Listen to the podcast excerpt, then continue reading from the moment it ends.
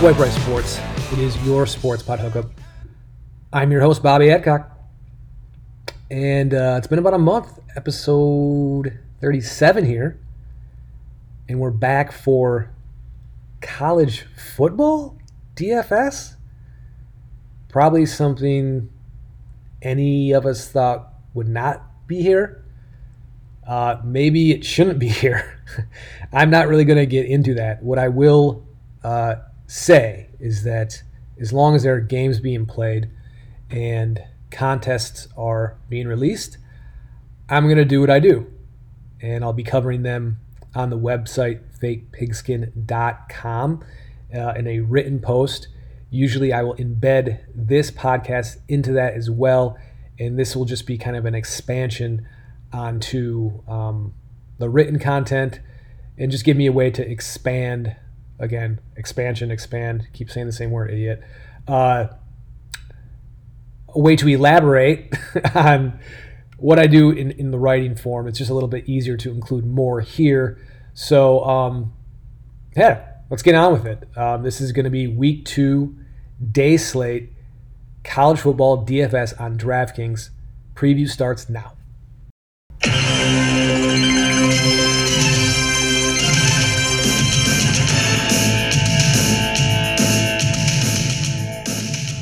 All right, welcome in one and all. We have uh, week two, a seven game slate on DK. I'd like to get through each one of these games succinctly and hopefully uh, relatively quickly so you will be ready to go into battle on your Saturday afternoon. Let's start with the first one. It is Syracuse at North Carolina. North Carolina Tar Heels minus 23 points over under 65 and a half. And I just want to stop right here for a second and talk about seven game slates. Um, these are typically more like a night contest type size. And one thing about these is that it's not necessarily about hitting on a three or four right individuals necessarily, as it is about being kind of showing up to the right party, if you will. Um, typically, when there's this few games, if you're not in on the maybe the one or two highest scoring games, you're probably out of the cash line because each slate is different in terms that it only provides a limited supply of points. And if you don't hit the right one or two games sometimes in a very small contest, it's just probably not going to work out for you, which is why North Carolina represents uh, such an important part of this slate which is kind of crazy to say we're talking about um, North Carolina football.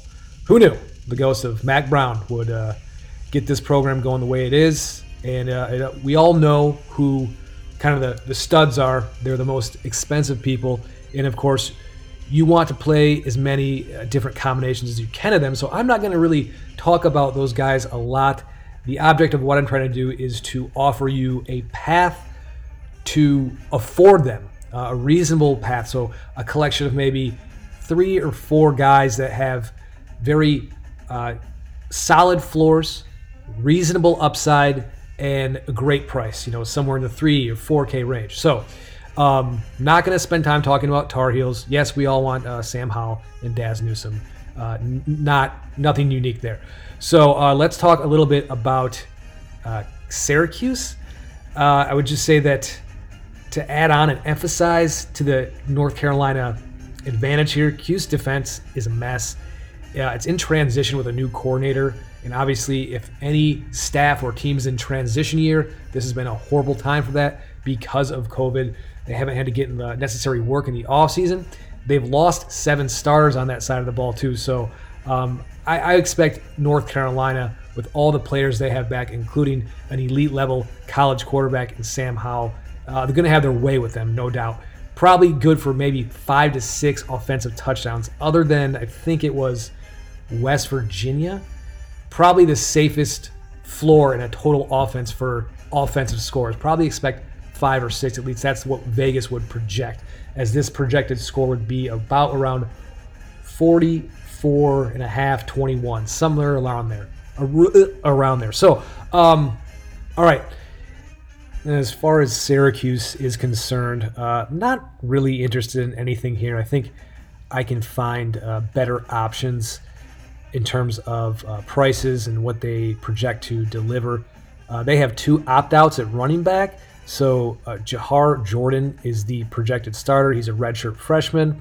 Um, he's supposed to be really talented. I have no doubt he is, but I'm not so sure this is a great uh, spot for him to showcase that. So um, he might be the only usable option. He could even get Taj Harris. Um, he should have an increased role with the absence of Trishton Jackson now off to the pro level. So um, I, there might be some value with, again, some of the receivers who are going to see increased roles, but it's just hasn't been a great offense. They're also going through some changes with their philosophy and how they're being coached on offense. So not a great year for transitioning.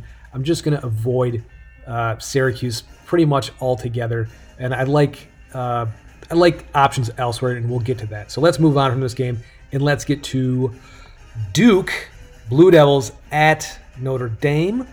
Notre Dame, the school where every alma mater will let you know they attended there in the first five minutes that you've met them.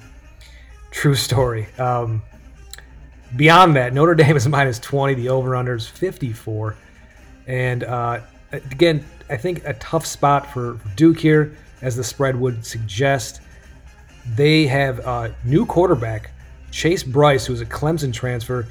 He'll, he's their starting quarterback. I think that's solid value because he's around like 5,300. I think if you get any starter with the allotment of talent around him, which I think there is some with Duke here, uh, there's some weapons. So let's talk about those. Deon Jackson and Mateo Durant are the running backs for Duke. Deon Jackson is the lead horse of the two, uh, but Mateo Grant, Durant did enough, I think, uh, last season in a little breakout campaign to show that he has the big play threat that everyone loves, and he can do damage with maybe 10 to 12 touches. That's all he needs. So I think you're going to see plenty of both, maybe a 60 40 split in favor of Deon Jackson. And both have uh, solid prices. I think Deon Jackson comes in around 5,700. Mateo Durant, a very dirt cheap 4K, I think 41K, somewhere like that. But um, solid value there for both. Should see plenty of action. Uh, Durant's the guy probably with the home run capability, and maybe the one I would lean towards more, as this might turn into a game where Duke might have to abandon some of their ground game.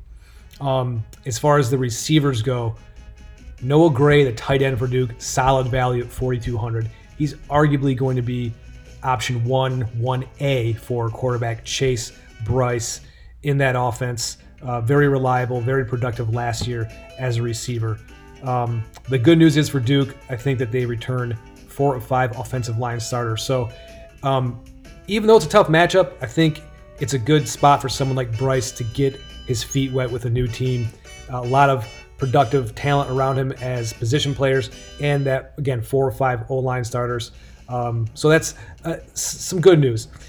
Now here's some not so great news: is the defense. Well, not great news for Duke, but probably good news if you're interested in Notre Dame. Defense lost three of four starters on the D line and their leading tackler at linebacker, Koby Quansah.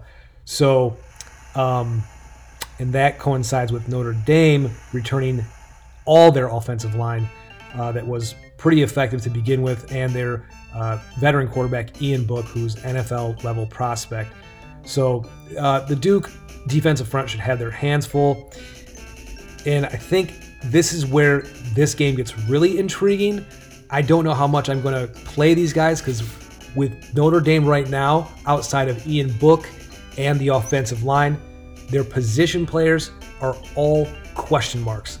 There is a set established pecking order, um, but in these situations, I think before we see it play out in actual games, I'm not going to completely trust whatever the depth chart says it is prior to week one.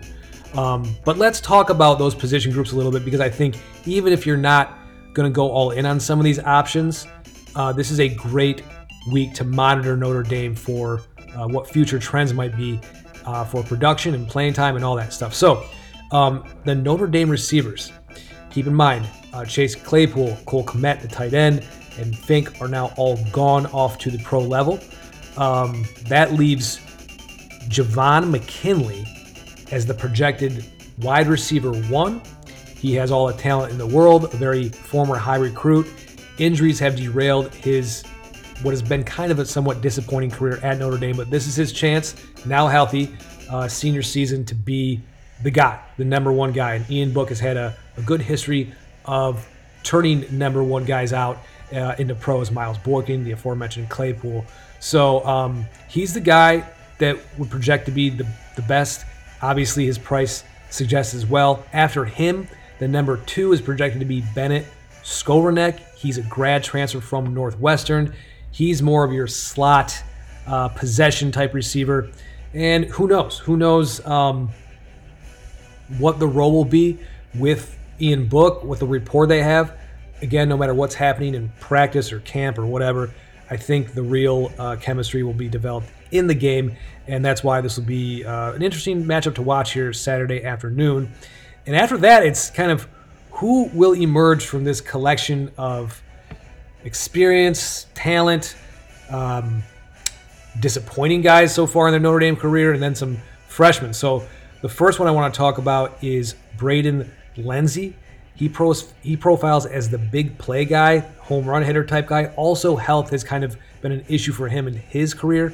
Last year, I think it's also notable to mention he had a 13 200 two touchdown rushing line. It was something like third on the team in rushing. So what it tells you is he's the type of guy they like to get the ball in his hands. He's a playmaker. He's a guy only maybe gets five or six touches, but he can do a ton of damage with them. So um, I think he's around 4K or maybe 45. I, I, don't off the top of my head remember, but anyway, I think there's a lot of value there, a lot of upside with him, and should be a decent floor. I mean, all these guys that I'm talking about, because of the uh, other upperclassmen that have moved on, there's going to be someone who emerges. Someone's going to get um, opportunities probably all of them get opportunities, and someone's going to take big advantage. The next guy would be Lawrence Keys at third. Uh, he had a pretty solid role last year, maybe two to four catches per week. Uh, Ian Book and him had a decent rapport as maybe like a 4 4A option in the offense. So he's already established and should see an increased opportunity as well. And the wild cards to watch that I'm really interested to see how, if in how these guys are used at all, um, would be Kevin Austin. He's a junior, former very highly ranked recruit, was that was the highest ranked recruit of the 2018 wide receiver class for Notre Dame. Um, he's been a guy who hasn't done much on the field, was kind of had a rap of being uh, maybe like lazy or um, I, I, don't really completely know the whole story. I'm not going to pretend like I have some inside knowledge, but doesn't have a great rep. But is rumored to turn that around this offseason and now potentially or, or allegedly one of the hardest workers and is, is really like turned it on. So maybe he's kind of woken up. Who knows? It's all just, you know, coach speak stuff. Um, we hear this stuff all the time. But if there's something to it, uh, he's super talented. He profiles as a kind of a big play, uh, big ball skills guy. He's tall, quick, so um, kind of one of those back shoulder throw guys. And Ian Book can definitely execute those throws with the best and at the college level. So someone to see if um, he gets in and how much he plays and what he does with it. So the other guy is the number 36th ranked player uh, in the country as a true freshman, Jordan Johnson. Also a prototypical wide receiver one, you know, six foot plus, 200 pounds, tons of speed, tons of ability, uh, all kinds of potential for him. So I think obviously McKinley is the top guy. He's going to get the first opportunity to be uh, Ian Book's go to guy. After that, I really do believe this is um, wide open. And there's plenty of guys who have potential and have, I think, are, all are going to get some sort of opportunity this week to see if they can grab a, an increased role moving forward. So, uh, again, Jordan Johnson and Kevin Austin are two guys that are, I think, are 3K. So they're bottom. Total dart throws, total speculation, but uh, who knows? Could could do some damage. And then, um, yeah, Braden Lenzy and Lawrence Keys are maybe the more uh, safer floor guys who are definitely probably bagel proof, as they say.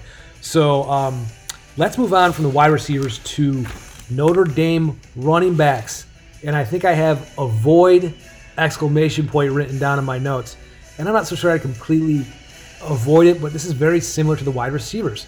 Uh, Kyren Williams, Kieran, or Kyron, I'm not sure actually how it's pronounced to be honest. But um, we'll find out during the game day. He will be the first crack at RB1. Uh, Brian Kelly's on record saying he is kind of emerged as the lead back in camp this year. The next guy is uh, exciting freshman Chris Tyree. He's the big play, uh, blazing speed guy that everyone's excited about. He's getting a lot of run as well in their camp. And then um, I expect Jafar Armstrong, C'Bo Flemister, and Jahmir Smith to all see touches in this game. Uh, they, they've talked about how this is one of the most talented, deep running back depth charts they've had. Brian Kelly thinks all five are usable. Um, again, it's all kind of speculation, and you're kind of listening to coach speak, of course. But uh, I wouldn't be surprised to see all these guys getting touches. And you know how this goes. It could, you know, all of a sudden be the hot hand, and Jafar Armstrong could match Kyren Williams in touches. And and also it's a, a matchup where maybe the game flow takes some of the first string guys out of there, maybe in the third quarter, and uh, it kind of kind of just impedes their value just a little bit. So um, that's kind of why I'm a little reluctant to go in on any of these guys, or maybe specifically a Kyren Williams because of his price this week. But uh, yeah, that's that's all. Let's move on to tight ends. Um, and again, remember Cole Kmet was the second leading pass catcher for the Irish in Ian Book last season. He's gone, and there are two guys who have a chance to take over that spot and be uh, Ian Book's security blanket. One is Brock Wright. He came in with Cole Kmet the same year as a higher recruit, uh, just hadn't really pan out as well the way Cole did. And uh, he's been somewhat disappointed, and this is kind of his big last chance to become a, a big commodity at tight end for Notre Dame in his what will be his final year. The other guy who I like better is Tommy Tremble, who has been more productive of the two in limited role last year between him and Brock Wright. Um, and even in spots where Cole Kmet missed a little bit of time, he was consistently getting, you know, three, four catches here and there. And he was, um, he had a role last year with Kmet there. So um, a little rapport already with Ian Book should be uh, an advantage for him. He amassed a 16 183 four line on the season last year and should have a great chance to uh, surpass all of those um, categories with a full season of an increased role. So um, that's kind of what I wanted to cover with the Notre Dame side of things, and I, I think it'll be a, it's a very good wait and see type week for them um, in those position groups. So uh, let's move on to Oh wait, uh, before that, um, this just in, Kevin Austin I see is actually already ruled out for this game. It looks like so. Uh, scratch that on him, and uh, I would maybe give a slight uptick to Jordan Johnson to get some opportunity. So he's 3K, something to consider. All right, the next game it's Eastern Kentucky at Western. Oh, sorry, West Virginia. Uh, awesome Vegas odds here. The line is West Virginia minus 40 and a half with an over under of 55 and a half. So kind of a game projection of a 45 to 10ish type final score. And that would put um, West Virginia in line for, like I mentioned before, about you know five to six touchdowns as projected by the Vegas odds. So going to be a lot of interest here uh, for good reason. And I think it's uh, goes without saying, but I'll say it anyway. I'm out on Eastern Kentucky altogether. I'm not going to bother trying to uh, find value in a team that projects to score 10 points. They looked horrible last week in their debut. I believe it was uh, Marshall. But um, anyway, nothing to say there. I'm not. I'm not going to waste any more time. I think on the West Virginia side, I thought it was interesting to see Bryce Ford Wheaton um, priced the way he was as compared to maybe like a TJ Simmons, who is the senior, um, more experienced, and was more productive last season at 5,100 as opposed to that, I think, 6,700 price tag on Ford Wheaton.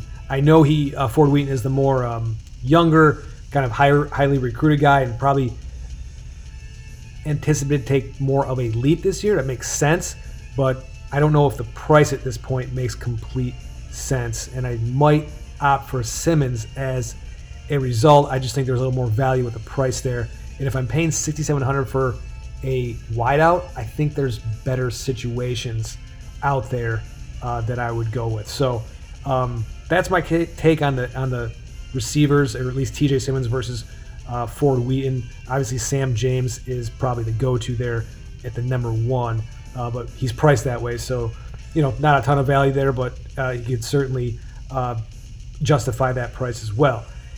And uh, okay, I think the other thing to point out here in this game not going to spend time on the number one running back for West Virginia because, uh, well, we all want to play him.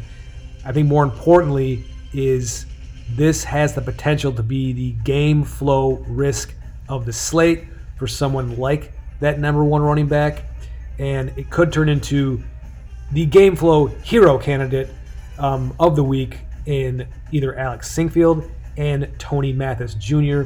Mathis Jr. has a great price if he has an entire second half or you know maybe even a quarter and a half of work because of um, a big lead that could be a really nice turnout for him and a really great chance to outperform his low price. So definitely something to consider there just in terms of game flow. That's all i have on this game. Let's move on to uh, ul monroe and army. Army minus 21 over under 54 and a half and I think at this point, Army's pretty straightforward after their first game. It's, it's QB Christian Anderson and the running back slash fullback Sandon McCoy will likely lead the team in touches, you know, slash rushes really, because all they do is run pretty much, and touchdowns every week. Those are the guys that are going to be taking the majority of the carries and getting the scoring chances. As you saw, I think McCoy had three or four touchdowns last week, and he's he's kind of their goal line guy too. He's that up back they like to give those dives to. So um, the only other thing I wanted to mention here in this game was, well, a couple of things. But first thing is, uh, freshman Tyrell Robinson was very effective for Army last week with a nine carry, 94 yard performance, and um, that was not that, oh, that led the team in rushing in terms of yards um, and uh, this was not some sort of uh, you know second half run on the clock thing. He was carrying the ball in the first half, um, in the very first drive. So um, not something due to game flow. I think he's very interesting at 3,400 in that really low price range. Where again, you're trying to identify these guys that have the very safe floor, bagel proof, and reasonable upside. Right, nine carries, 94 yards. You'll take that. Um, and you know the, obviously the price is what sells you overall. So um, Robinson's definitely one of those candidates for me this week that um, I think is a good building block. So the other thing I want to talk about, um, oh, on the UL Monroe side. So I actually kind of have to give it to DK here because this is the type the the time of the year, especially in these fringe sports like college football, where you know they're not really used to creating these contests and having a lot of people playing them or pay attention to them, is they screw up prices all the time. And there's a few of them here, but I'll give them credit. With UL Monroe, there's pretty much two commodities that everyone would be on, if anything, which was their uh, one of their conference leading running backs last year in the Sun Belt was Josh Johnson, and then their tight end Josh Pederson, uh, very productive last year, is pretty much their number one pass catching target and um, but they're priced accordingly. I think Johnson was around 7K, and Josh Pederson I think was 5,800. So again, because the price is where it's at, it's probably correct in terms of the market.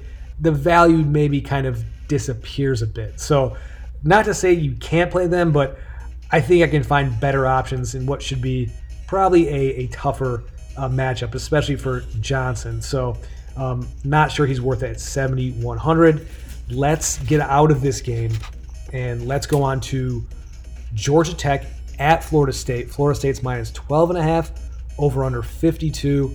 Um, and for Georgia Tech side of the ball, other than Jalen Camp and Jordan Mason, kind of out on this team altogether.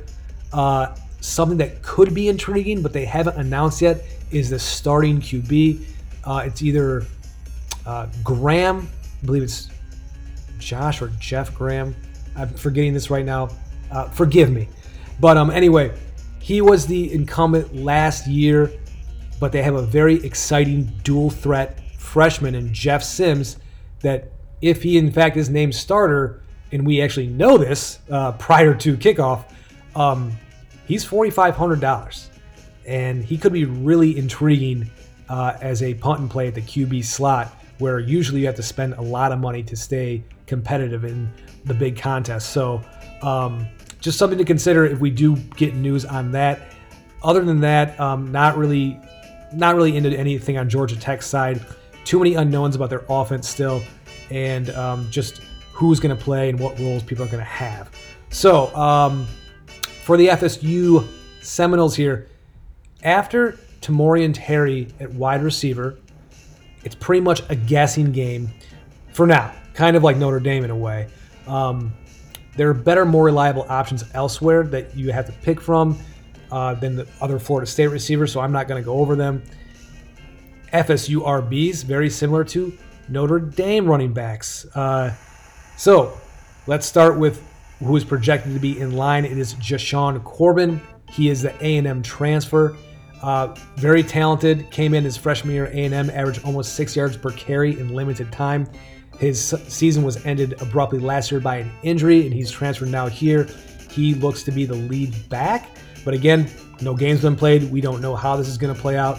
The other one um, at running back is LaDamian Webb, who is a JUCO transfer, who was a, a big star at that level last year. 4,500. He should see some touches. I would say anywhere from maybe six to seven. Who knows, depending on the hot hand, game flow, all that stuff. But uh, I think he'll be playing as well. And then uh, kind of the dart throw wild card is Lawrence Toafili. He's uh, bare bottom 3K. He's their blue chip freshman recruit. So depending how this game goes and how the coaches want to work out this group in a real game, uh, who knows? I, I, wouldn't take a chance because of that, kind of like uh, Notre Dame and uh, Kyren Williams. Is that, is that the right name? Yeah, it is the right name. Yeah, I'm, I'm smart. Um, I don't know that I'm willing to pay that price just yet uh, until I see that he can justify it. You know, he's going to get the touches. He's going, you know, he has the right role, all that stuff. I, I, don't know that I can pay that price for Corbin, even though I think he's really good. Uh, and given the the right amount of touches, I think he can do a ton of damage. So, um, but yeah, so that's kind of what I want to say about their running back position right now. Probably a wait and see for me, but definitely intrigued to see how it plays out in their first game. So let's get out of that game and move on to University Louisiana Lafayette at Iowa State. Iowa State is minus 11.5, over under 57. So look, the obvious plays here, uh, I don't want to spend too much time on, are Brock Purdy, Breece Hall, and Tarique Milton for uh, Iowa State as the kind of the you know the elite quarterback, the workhorse running back. He has a cowbell role. I, I love him. I'm probably going to play him everywhere, but don't need to spend a lot of time on why. It's because he's really good and he gets probably like 25 touches a game. Also involved in the passing game. Just a perfect type of play for DFS purposes. And Milton now with La'Michael Pettway and Deshaunte Jones moving on with their eligibility extinguished. Tarique Milton now looks to be the main man at receiver for Brock Purdy. The other guy I want to mention, um, who is probably my favorite floor upside price combo of the slate, is tight end Charlie Kolar. Um, again, we talked about give him credit for pricing out um, those other guys. Who did I talk about uh, for that other bad team? Oh, UL and Monroe. Um, so they did a good job there and this is where they missed here with Charlie Kolar. Uh, he's one of the top pass catching tight ends in the country. He was third last season in catches and yards for this team, and first in touchdowns. Overall line was 51, 697, and 7.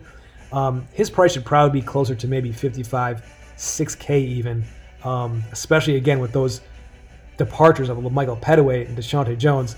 This is a guy he uh, Purdy already has that rapport with. The chemistry's there. So the comfort level alone should just boost him up a little bit from last year's production. I think uh, easily a five to six catch guy per week. So I love Kolar here, but the biggest story maybe of this slate and definitely of this game is the hype surrounding JUCO transfer Xavier Hutchinson wide receiver for Iowa State. Um, look, I Google him a little bit. People don't stop talking about this guy, Matt Campbell, his teammates, other coaches have nothing but positive things to say about him.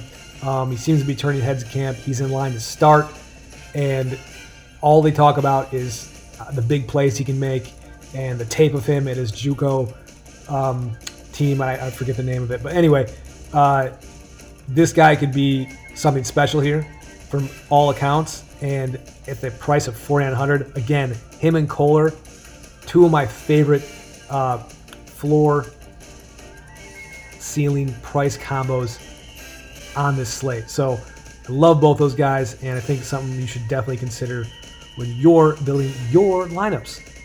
And on the uh, Lafayette side, there could be some really uh, serious value at wide receiver here as well because of the departures of Jamarcus Bradley to the pro ranks, and then the other most veteran guy they had in their kind of option 1A or option 2 last year behind Bradley, Jamal Bell, has now injured for the season, so he's out.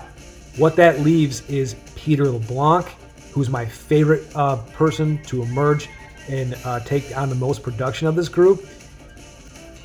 His freshman year last year, he was kind of uh, 2 2A to um, Jamal Bell. He got a 28 344 four touchdown line. That four touchdowns was tied for second on the team. And uh, Jalen Williams is the other guy, and tight end Neal Johnson should also provide solid value because they have some really great prices. They haven't really taken into account the injuries.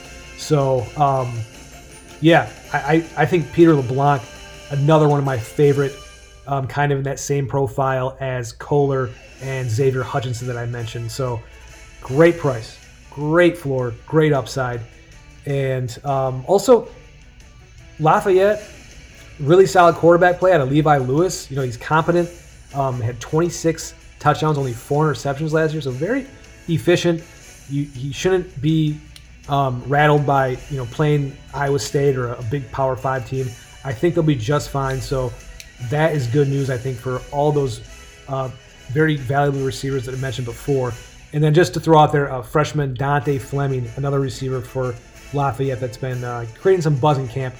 4K for you, so something to consider there as well. In the last game of the day slate, Arkansas State at K- Kansas State. Line is 10 and a half, over under 54 and a half. I'm potentially out on this entire game. Um, I'll say this for Arkansas State last week in their first game, Jamal Jones, he had a line of 15 and 64, also caught two passes, and he has a price of 4K. I think that is mispriced just because of the uh, volume he projects to get. Um, any running back should be probably at least 5K. Um, the KSU running back situation right now projects to, as like a three-headed monster. Probably in the lead there is Harry Trotter and Tyler Burns, who will likely share a majority of the workload. But neither is kind of uh, exciting for I think for DFS purposes. They're more of a, you know, between the tackles, three yards in the cloud of dust type runners. Uh, I, not a lot of uh, game breaking ability. The guy who does have it is true freshman Deuce Vaughn, um, but it's too hard to tell how much opportunity he'll get early on. I, I don't know. Um, this should be a projected to be a relatively close game. Right now, the Vegas projection is like a 33-21 type game. So, uh, yeah, I, I, don't know. It's just it's too much unknown with him at 4100. I do think there are better values that we've already talked about. So, um, if you want to take a shot, he might be worth it. Maybe he needs a couple of plays. You could break a big play, and he makes your day at 4100. That's fine. Um, but uh, I'm probably going to stay away in general. It's just not a matchup. KSU is very ball control oriented, um, and they just don't they don't run a very explosive type offense. So um, yeah, a couple more things. before we get out of here, graduate transfer, or I don't, I don't know if it's graduate, it might just be transfer, but tight end, Briley Moore, highly productive at Northern Iowa. Freshman year, over 400 yards. Sophomore, full season at Northern Iowa, over 500 yards. Uh, in around, I think both seasons were about 30 to 40 catches. So, uh, proven production there at the tight end position. And uh, reading a little bit about him so far at Kansas State, they're very excited to have him. He projects as the starter, and I think is a very safe, bagel proof type of uh, good high floor guy for his price, which I believe is 3200 So if you're looking for that type of building block piece, uh, I think he fits the role perfectly. Um, and oh yeah, his last season was derailed by injuries, so he sat out most of last year. So yeah, look, uh, I think he's very notable for this game and someone to consider. I don't hate Skylar Thompson or Malik Knowles for Kansas State. I just think for this slate, at their prices, which I'll commend DK once again, they're finally fair prices for these guys. They should be where they are. But uh, in this particular slate, I don't know if I'm willing to pay the price just because uh, I don't know that I trust Kansas State's approach offensively enough as I do other areas that I uh, can afford at the same price. So, um, yeah, we did it. That's it. It's the full seven game slate. Um, good luck to everyone playing out there. I hope this was beneficial. Don't forget to check out fakepigskin.com for the written portion. There will also be some content around the night slate as well, uh, and, and maybe on here on the pod too. Um, and if you're interested, I'm doing DFS golf every week. I, I write, do stats, course history, um, and typically we'll bring in Kyle Robert for a podcast as well to talk through the field. And it's no better time than now because next week is the first of six major championships uh, for the uh, for this season. Uh, it's kind of a weird adjusted season where they're they're doing um, two Masters and two U.S. Opens because of COVID. So uh, check it all out, and good luck. We'll see you next time.